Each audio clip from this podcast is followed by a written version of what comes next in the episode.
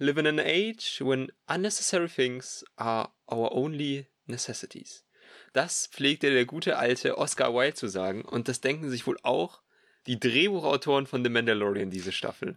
Und damit herzlich willkommen zu einer feuchtfröhlichen neuen Folge, die wahrscheinlich ziemlich kurz sein wird. Ihr könnt uns auf YouTube sehen mit Bild auf den Fernsehgeräten da draußen, könnt ihr uns dann empfangen. Oder ihr hört uns an den Radiogeräten namens Spotify, Apple Podcast, dieser Stitcher, Podimo, äh, Google Podcast und Co. Aber wer sind wir? Wer, wir sind immer noch Maximilian Nepomuk Prinz, der Butch of Names und Smoothiinator. Ähm, früher war er bekannt in seiner Jugend unter dem Namen Sexyboy69. Hallo Maxi, wie geht's dir? Ich bevorzuge Maxi, ja. Und meiner Maxi? Wenigkeit Max. Gut. Maxi, wie fandest du diese Folge? Ja. Ja? Oh, Pass mal unsicher. auf, ist es, ist es die beste Folge bisher oder die schlechteste? Die beste Folge bisher aus der dritten Staffel, so viel Echt? kann ich sagen. Okay. Ich glaube schon. Weißt du was? Das liegt aber weißt, auch ah, nee, wir sind noch nicht im Spoiler-Teil. Ja, okay, aber also vor allem die Leute, ne, also die, die jetzt hier reingeguckt haben, wir haben eigentlich immer einen Spoiler-Teil, Non-Spoiler-Teil. Falls ihr es nicht kurz, geguckt ja, habt. Ja. Aber bevor ich darauf eingehen möchte, dann ja. will ich halt noch kurz was abhaken, was mich überrascht hat, wer hinter der Kamera steht. Man hat es ja oft hier in dieser Serie, dass so äh, vielleicht sogar Schauspieler sich dahinter wagen oder halt die Serienschöpfer selber, die Köpfe dahinter, John Favreau, Dave Filoni, irgendwie so jemand oder eben so Leute wie Bryce Dallas Howard oder kleine Regisseure, die vielleicht aus ein paar anderen Serien bekannt sind. Und hier bei dieser Folge führt aber jemand Regie, der den Film gemacht hat, Minari, äh, der auch letztes Jahr, also nicht dieses Jahr, sondern letztes Jahr mit in den für ein paar Oscars nominiert war. Also das war ein großes Ding. Ein A24-Film, wenn mich nicht alles täuscht. Äh, dass der jetzt hier, oder ist es A24? Ja, A24. Äh, dass der jetzt hier so eine Serienfolge Regie führt, okay, interessant, interessante Karriereentscheidung. Ähm, hat mich überrascht und äh, gut. Wollen wir in den Spoiler-Teil direkt rutschen? Ja, bitte. Oder ich gebe eine Bewertung 6,5 von 10. Ja, ich habe irgendwie zu einer 7 geschwankt. Andererseits, äh, ich, ich kann das auch gleich begründen, weil es kommen Elemente vor, die mich sehr, äh, ja, die einfach eine große Freude in mir auslösen, also eher auf einer emotionalen Ebene. Aber ja, ich bleib bei der 7. Gut. 7 ich mach's ganz kurz. Ich dachte mir, es ist die beste Folge. Ich dachte mir, es wird eine der besten Mandalorian-Folgen aller Zeiten. Und dann waren halt die ersten 10 Minuten rum. Aller Zeiten. Und dann kam so ein bisschen Füllermaterial und dann gab's. Also, Wirklich. Es kann mir doch kein Mensch erzählen, dass irgendjemand denkt, dass das eine sinnvolle Struktur für eine Serienepisode ist. Wir haben, wir setzen genau da an, wo wir aufgehört haben. Wir zeigen den packenden Kampf, finde ich. Ich fand den Kampf richtig geil. Das ich war auch. eine der packenden ja, auch äh, Dogfights, whatever, äh, Mini-Raumschlachten seit langem im Star Wars-Universum. Da dachte ich mir, dafür bin ich hergekommen. Warum sind denn nicht alle Folgen so? Ich dachte mir, geil, geil, Folge 3 wird richtig geil. Und das mit The Mandalorian und Schnitt, wir sind plötzlich ganz woanders verfolgen eine halbe Stunde ähm, zwei andere Gesichter, die wir kurz mal als Randfiguren kennengelernt haben, knüpfen irgendwie an Andor so ein bisschen an, thematisch quasi. Bloß, dass es halt hier jetzt nicht während dem Imperium ist, sondern während der New Republic. Oder heißt er, die hieß noch New Republic, ne? Ähm, ich meine, das hat mich gefreut, dass wir Coruscant nochmal sehen. Aber ansonsten denke ich mir so, what the fuck? Also wirklich, also mir kann doch kein Mensch erzählen, dass da nicht irgendeiner mal die Idee hatte. Wie wär's, wenn wir das vielleicht so erzählen? Wir packen, wir haben meinetwegen diesen Handlungsstrang, der führt sich ja irgendwo noch hin, hoffentlich. Aber warum verteilen wir den denn nicht in so kleine Häppchen in jeder anderen Folge? Die Folgen, die Länge ist nicht einheitlich festzulegen. Das war ja, glaube ich, sogar die längste Folge hier. Aber wer hat gesagt, wir machen jetzt so einen Burger? Mandalorian, New Republic Adventure, Mandalorian Sandwich und ich weiß es nicht. Es ist mir ein großes, großes Rätsel. Apropos Sandwich. Damit diese Folge auch was Positives hat, weißt du, was ich mir vor ein paar Tagen spontanerweise gegönnt habe, beziehungsweise wo meine Freundin. Ich bräuchte unbedingt mal jemand, der mir so richtig was in den Arsch Nee, ich hatte vor ein paar Tagen, hatte ich mir von äh, einer bestimmten Marke äh, ein veganes Rührei äh, gemacht in der Pfanne und hatte dazu noch Bacon gemacht in der Pfanne. Und Junge, meine Freundin kam auf die geile Idee, weil wir hatten es dann auf den Toast gepackt, dass wir das einfach zusammenpacken in so ein Toast-Sandwich. Mhm. Mit, also ich weiß, nicht, ob das wirklich Sandwich ist, aber da war dann quasi schön, also leicht Butter und Frischkäse drauf. Dann, äh, ja, Butter auch, ja. Was für Butter? Vegane Butter, Alter. Von, von ja, ja, nee, aber was, aus was ist die? Äh, ich glaube, da ist dann leicht Soja drin, damit da noch so ein leichter milchiger Geschmack reinkommt. Nee, aber generell, was ist da die Basis? Also ich, ich kenne Margarine, ich benutze sowas Butterähnliches nicht. Ich bin ganz ehrlich.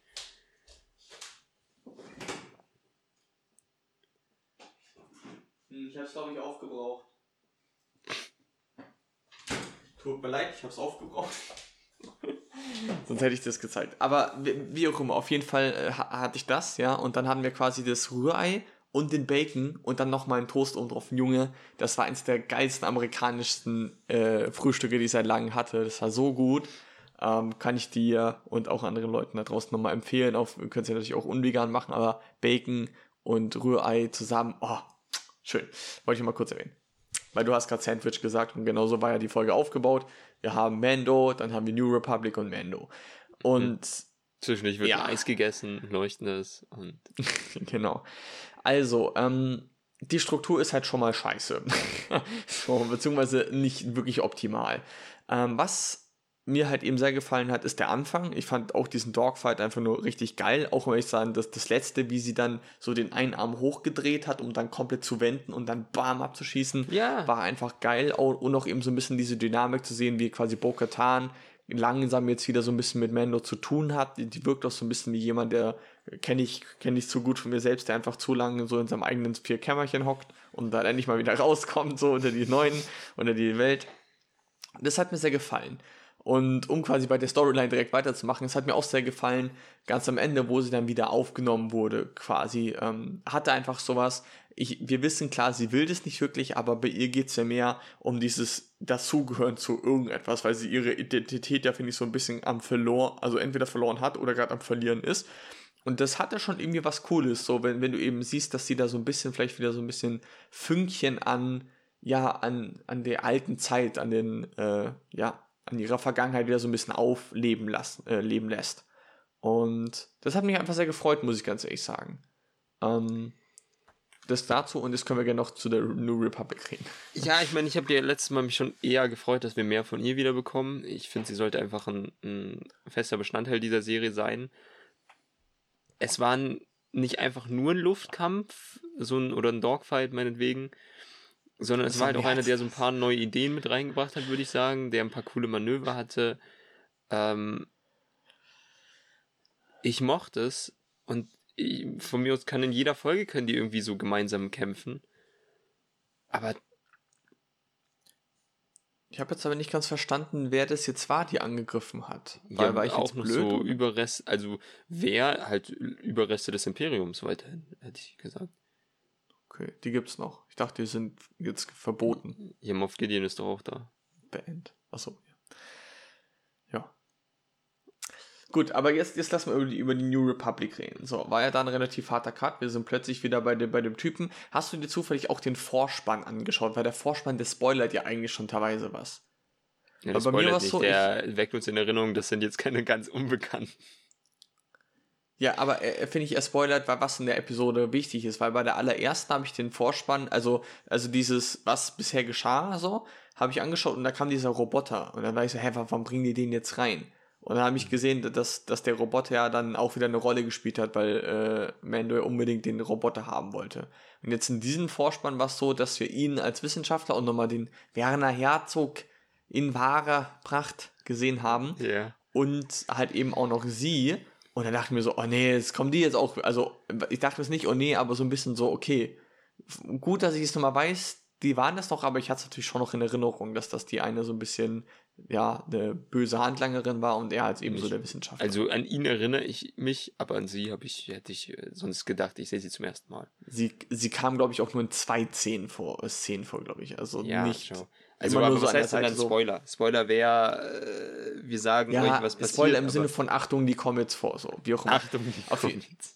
Auf jeden Fall, was, was mich am meisten in dieser Episode gefreut hat, und da muss ich einfach sagen, ich habe da so ein, so ein Schwach, äh, also so ein Softspot für, ist Coruscant. Mhm. Ich finde Coruscant so geil, vom Aufbau her. Und wenn es irgendeine Welt äh, oder eine, eine der Planeten ich in Star Wars-Universum bereisen würde, wäre es Coruscant. Diesen Jedi-Tempel in Coruscant zu sehen, ey, das war die Primetime. Das, das, ich würde so gerne da wohnen, auch ab und zu, weißt du, beim Jedi-Tempel ein bisschen joggen gehen. Also, es wäre so, wär so mega. Warte mal, warte. Möchtest du da sicher wohnen? Wird Coruscant nicht zerstört dann von Kylo Ren ein paar Jahre später? Ich lebe im Jetzt. ich weiß gar nicht, wird, Coruscant zerstört? Der zerstört es doch, weil es der Ort vom Senat ist. Das ist doch der Test der Waffe da, das erste Mal, wo sie es vorführen, oder nicht? Oder nicht der Test, sorry, aber da, das ist doch der große Moment, wo sie die Waffe einsetzen, oder nicht? Deswegen sind die ganzen ja auf der Flucht da müssten brauchen. Alter, das ist jetzt schon so lang her und ich bin gefühlt hatte der auch äh, mehrere Tests äh, durchgeführt an unterschiedlichen. Äh, weiß ich gar nicht, aber auf jeden Fall trotzdem, ja, ich dann würde ich auch dann, dann natürlich leben, weil ich, ich bin Coruscant-Fan. Nee, also äh, um zurückzukommen. Ich persönlich finde den Aufbau und so diese riesige Metropole und diese riesige Stadt einfach so faszinierend. Das schaut so geil aus und ich. Das kommt halt noch so sehr nah einfach an, wie, wie finde ich so eine so eine futuristische Stadt aussehen könnte. So die, all diese anderen Städte, so Tatooine, okay, so ist das, kann man sich auch so ein bisschen bei uns vorstellen, aber das hat dann nicht mehr so viel, so krass modernes. Aber in diesem Fall so eine High, ähm, ja, so eine richtig geile Stadt. Es, es, es hat einfach vieles so bei mir positiv so äh, ja, hervorgebracht. Und dazu dann äh, so diese kleinen Gespräche dann zu haben, wie ist es jetzt mit dieser New Republic, was sind jetzt hier so die neuen Sachen, das ist auch etwas, was ich sehr cool finde am Star Wars äh, ähm, ähm, Universum, wenn du eben so diese, nicht nur die Makroebene siehst, sondern auch ein bisschen die Mikroebene, so zu sehen, wie kommen, wie gehen die einzelnen Leute eben mit den unterschiedlichen ne, ähm, Änderungen, quasi der, der Staat ist ja schon quasi eigentlich um. Und da fand ich irgendwie einfach erfrischend, mal so ein bisschen zu sehen. Rückblickend aber dann diese Storyline, wie gesagt, damit kann ich halt jetzt noch nicht so viel anfangen. Wir sehen dann jetzt nochmal den Doktor, er hat kurz einen TED-Talk gegeben, cool, dass es da auch TED-Talks gibt. So. Ähm, aber am Ende des Tages, was, was, worauf läuft es jetzt groß hinaus? Wir haben gesehen, okay, er will ja irgendwie diese Klon weitermachen, das wird wahrscheinlich noch wichtig werden, aber sie hat dann irgendwie auch übelst den, übelst den dreifachen Plan irgendwie, dass, dass sie erstmal sein Vertrauen, Vertrauen gewinnt, dann will sie ihn leicht herausfordern, dann hilft sie ihm, dann wird er gefangen und dann führt sie jetzt irgendwie eine Art Prozedur durch, die, die sie vielleicht auch irgendwie hätte selbst irgendwie machen können, indem sie ihm einfach irgendwie übergehauen hätte und ihn da reingepackt hätte. I don't know. Also ich kann es noch nicht ganz nachvollziehen, wohin sich das irgendwie entwickelt, aber trotzdem fand ich das irgendwie schön, so diese, wie Leute eben so durch Coruscant so zu navigieren und wie das eben hin ist mit der Arbeit und so. Das zeigt, finde ich, so ein paar kleinere Facetten und das hat mir sehr gefallen. Ja, das ähm, war's mit der Folge.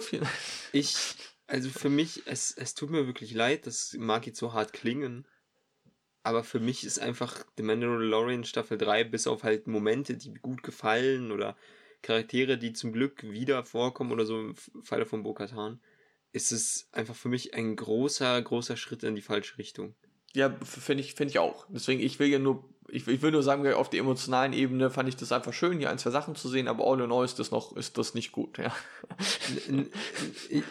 ich möchte viel weiter ausholen jetzt so.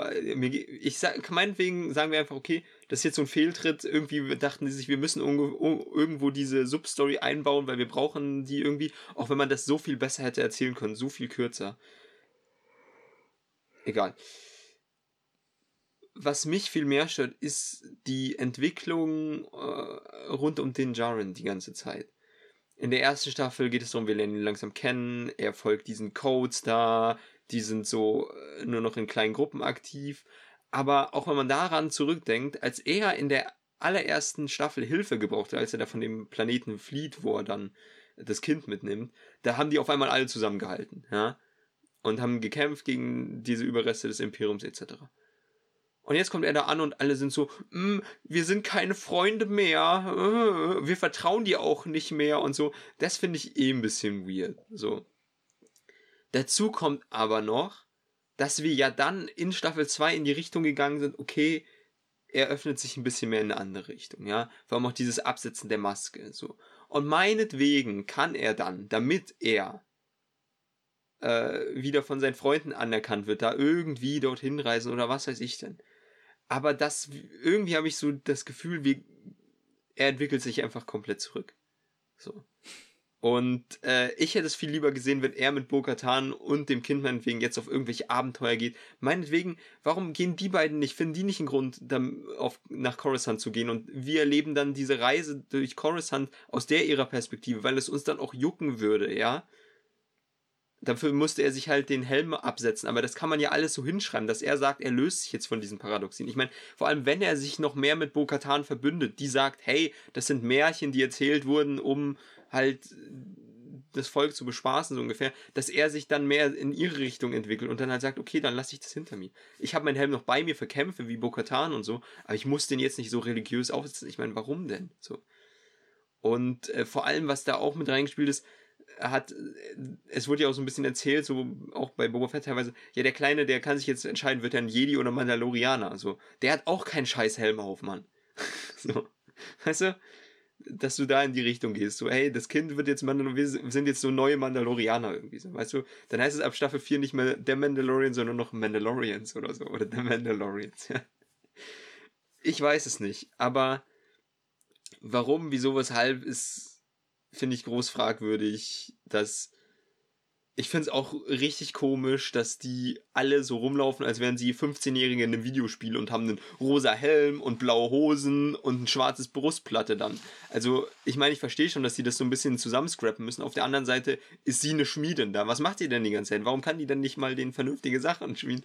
Und, wenn man sich auch nochmal an die erste Staffel zurückerinnert, ich glaube, da waren die auch nicht alle so kunterbunte Hunde, weißt du? Das ist irgendwie ganz weird.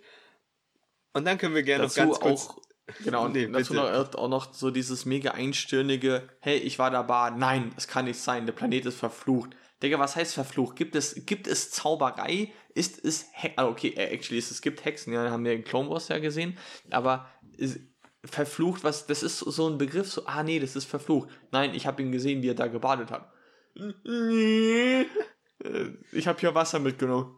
Okay, dann ist er halt nicht verflucht. Das, ist es nicht eigentlich eine voll interessante Sache, dass, also hätte das nicht eigentlich noch mehr im Mittelpunkt irgendwie stehen müssen, so dass, dass eigentlich dieser Akt von, also das, jetzt wo ich gerade so drüber nachdenke, ist, ist es nicht eigentlich wichtiger, dass dieses Volk, nenne ich es einfach mal, der Mandalorians, wiedererkennt, dass ihre Heimat eventuell doch nicht das ist, was, was sie denken, dass es vielleicht doch Überreste gibt, dass sie vielleicht doch noch was machen können. Ist das nicht wichtiger eigentlich, dass, als die Tatsache, dass Mando da irgendwie drin gebadet hat? Weißt du? Weil, also am Ende des Tages, wie geil wäre das jetzt, weißt du, wenn Mando darin baden eigentlich nur nebensächlich ist, aber jetzt es eigentlich jetzt viel mehr darum geht, dass, dass die es anerkennen, okay, die lassen, die entwickeln sich da mal ein bisschen weiter im Sinne von, die legen diese, diese, keine Ahnung, diese Sache ab, dass irgendwie, I don't know, weißt du, dass irgendwas verflucht ist oder so. Fände ich eigentlich viel spannender, wenn das Volk dann irgendwie wieder so ein bisschen auf eine andere Ebene kommt, weißt, und, und dass die sich mal weiterentwickeln. Weil Mendo, okay, dass der Mandalorian ist, ist eigentlich, ist doch klar, weißt du, so heißt die Serie und er ist der Typ, der am meisten irgendwie was Mandalorisches macht. So, die anderen hocken literally in ihrer Platons Höhle da und warten den ganzen Tag. All die Leute, die Philosophie kennen, ja. Ja, ich find's, ich find's so geil, oder äh, kurz auf äh, quasi Hegelianer würden jetzt sagen, was ist denn Platons Höhle? Weil es ist, das klingt so, so als gäbe es so eine Höhle und da steht drauf, das ist Besitz von Platon oder so. Egal. Deswegen bin ich Kapitalist und nicht Hegelianer. du. Nee, du bist kein Kapitalist. Es tut mir leid, aber bist du nicht. Hey, Computer? Bin ich Kapitalist? Die Hauptstadt von Deutschland ist Berlin. Sag ich doch. Okay, nee, pass, dann bin pass, ich wohl pass, doch kein Kapitalist. Pass, pass mal kurz auf. Uff. Ja. Uff. Ähm, Was möchtest du noch sagen? ich, ich, ich möchte gerade noch mal nachschauen, wer wann hier welche Folgen geschrieben hat oder so. Mhm. Mm, zum Beispiel, was ich mir nämlich dachte, viele Folgen wurden einfach äh, von Dave Fil äh, nicht Dave Filoni, sorry, John Favreau geschrieben, zumindest mitgeschrieben. Mhm. Er ist immer gecredited. Das ist sein Baby, äh, The Mandalorian. Äh, verstehe ich, dass er zumindest immer irgendwie seine Finger im Spiel als Showrunner ist, was auch immer. Aber ähm, hier haben wir es jetzt so, die Folge heute wurde von ihm und jemand geschrieben, der heißt Noah Chlor oder Klur, whatever. Und der Mann, was hat er bisher zu verzeichnen? Er war Staff Writer bei Boa Fett. Das heißt, der hat diese Serie, die so verhackstückelt war, mit zu verantworten. Aber er hat nicht mal so einen Writing Credit, so er hat diese Folge geschrieben, sondern er sitzt mit in dem Raum, wo die Leute Ideen hin und her werfen und da kommt irgend sowas rauf. Die Sache ist bloß, solche Sachen, solche Staff Writing Rooms hast du in der Regel bei Sitcoms und oder anderen Fernsehprojekten. Du, äh, Rick and Morty hat sowas ein bisschen, so. Aber da hast du auch 20-minütige Folgen, die meistens mehr oder weniger unabhängig sind und da kann jeder mal so eine Folge mehr oder weniger übernehmen. Aber hier hast du jemanden, der kriegt einmal so einen Staff Writer Credit und jetzt schreibt er das mit dem hier. Ich will nicht sagen, man merkt es, aber hm. Ähm, was bei der dritten Staffel mir jetzt hier auffällt, ist, in den ersten zwei Staffeln hattest du dann einen Regisseur, der eine Folge gemacht hat und teilweise hat er dann auch selber diese Folge geschrieben. Also diese Folge war sein Baby oder ihr Baby. So Rick Famuyiwa, den wir vor zwei Wochen kurz schon mal angesprochen haben, der die erste Folge inszeniert hat, der hat in den ersten zwei Staffeln hat er seine Folge selber geschrieben. So, und hier ist jetzt, verkommt es nur noch dazu, John Favreau nimmt sich irgendjemand an die Hand, kritzelt irgendwas zusammen, die geben das dann dem Regisseur, der macht es dann. Deswegen wirkt es auch so, finde ich, so, ich weiß nicht, nicht rund. Wäre jetzt mein, mein Zugang dazu. Ich finde nämlich, es ist ja. unrund. Also vor allem diese Folge hier, aber auch schon davor, eben, du nimmst eigentlich mit dem besten Regisseur, den du, oder einen der Top 3 Regisseure, den du in dieser Serie bisher hattest. Und der kriegt dann diese erste Folge, in der nichts passiert. Ich denke mir so, what the fuck? So. Und das zieht sich seit drei Folgen hier durch. Es zieht sich, es gibt jetzt Subplots, die. Ich meine, also die Sache ist, es wird, es, es ist jetzt ja nicht mal eine Richtung, wo ich jetzt sagen kann, boah, da freue ich mich jetzt drauf. Also, keine Ahnung, weißt du, der kriegt jetzt da irgendwie seine, seine Gehirnmassage und die dreht das jetzt auf. Aber was heißt das jetzt? Will, will sie ihn das irgendwie haben, dass er das weiterentwickelt, irgendwie fürs Imperium oder so? So, das hätte hätte er doch so oder so vor. Also der wollte auch jetzt so oder so machen. Was, was, was, was, was sollte sie jetzt ändern, wenn sie irgendwie einen heimtückischen Plan hat, was, was es jetzt mm, mehr bringen soll? Also, ihr, also klar, wir können natürlich auch bis nächste Woche warten, aber ich habe keine Ahnung, wo es hingeht. Es gibt mir nicht mal Indiz. Also mein, meine Auslegung des Gesehenen sieht so aus. Er ist wirklich ein Wissenschaftler, der halt einfach sagt, okay, wer auch immer mir Ressourcen gibt oder mich zwingt, für den arbeite ich dann halt einfach, um zu überleben und oder meine Karriere zu machen, zu arbeiten. So. Und in meinen Augen würde er wirklich, sagt er sich, okay, ich kenne mich mit den Sachen aus. Es wäre viel klüger jetzt auch für das, für meinen neuen Arbeitgeber quasi, wenn ich das nehme und daraus und das umforme, was weiß ich denn, das neu programmiere, umschreibe, was auch immer er davor hatte, neu verwende, anstatt das einfach wegzuwerfen, was sie ja planen anscheinend, das auszusortieren. Er sagt, das kann man noch benutzen. Die Leute sagen, nee, das aber, ist aber das sind jetzt irgendwelche Dateien. Das sind jetzt irgendwelche Dateien. Egal, was es ist, aber in meinen Augen ist er wirklich so, ich kann was Neues damit anfangen, aber ich würde es für die Republik machen. So.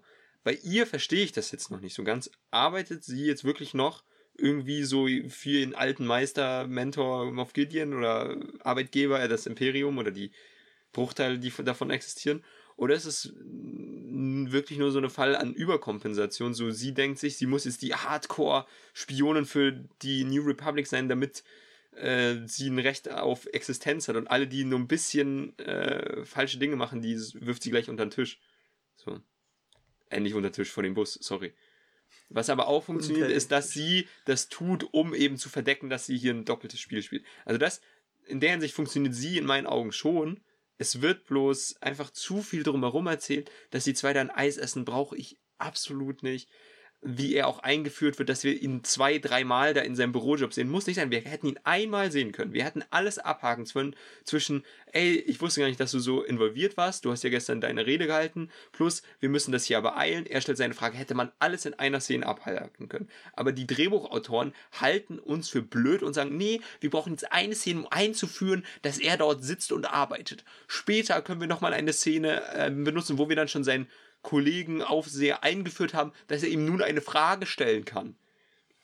Bro, für wen haltet ihr uns? Ohne Scheiß. Ich fühle mich beleidigt.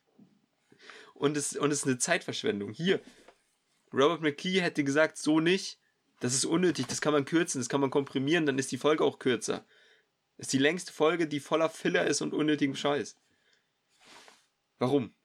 Plus, auch problematisch in meinen Augen, dass wir hier jetzt noch mehr in so eine äh, Cyberpunk-Richtung gehen müssen. Dieser Test so, ja, ich bin treu, untergeben, bla bla, das erinnert ein bisschen an die Sache aus Blade Runner 2049, ist aber weder genau halb so so intensiv, ja, halb ja. so cool, plus eine Kopie, plus es passt halt nicht zum Theme von Star Wars in dieser Zeit, wenn man mich fragt. Meinetwegen kannst du dann einen großen Bogen schlagen und dann eine neue Sache erzählen, so, die New Republic hat auch ihre Schwächen und Fehler des Systems, aber das kannst du nicht als Substoryline in einer Serie machen, die eigentlich um was ganz anderes geht. Das ist das größte Problem daran. Ja, jetzt bin ich fertig.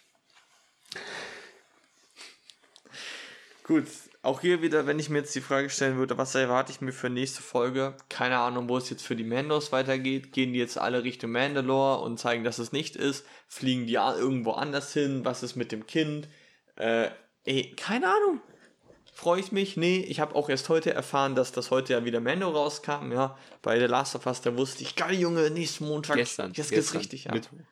Gestern kam die Folge. Ja, ich habe es trotzdem erst heute erfahren. Achso, okay. Weil ich so uninterested bin, weil ich mir denke, ah, okay. Weißt du, bei Last of Us, ich konnte da, ich konnte nicht warten. Ich musste da sitzen und mir denken, Also, falls ihr bis hierhin zugehört habt, können wir hier ankündigen, wir werden The Last of Us die erste Staffel als nächstes besprechen. Plus John Wick natürlich. Und ich möchte eine Empfehlung aussprechen, was nämlich jetzt bei Disney Plus zu sehen ist. Und alle, die hier zuschauen, haben wahrscheinlich Disney Plus äh, und verfolgen The Mandalorian. Schaut doch lieber The Banshees of Inisherin. Und Free Billboards gibt es auch. Aber Banshees of Inisherin ist jetzt seit dieser Woche, glaube ich, ist es jetzt da. Ist ja äh, ein Searchlight-Ding und die haben das ja aufgekauft. Deswegen ist es äh, hier zu sehen. Kann man gucken. Wird auch direkt auf der Startseite beworben. Finde ich gut. Äh, lieber das hier vielleicht schon. ja, Gut, wir haben, glaube ich, Machen alles so. gesagt. Ähm, gut. Ein Trauerspiel. Bis zum nächsten Mal. Es ist- Bis zum es nächsten ist- Mal. es, äh, am Ende der Staffel muss man sich die Frage stellen, was wird die größere Enttäuschung des Frühlings gewesen sein? Creed 3 oder der Mandalorian 3? Ja, oder? Also ich glaube schon. Bye bye.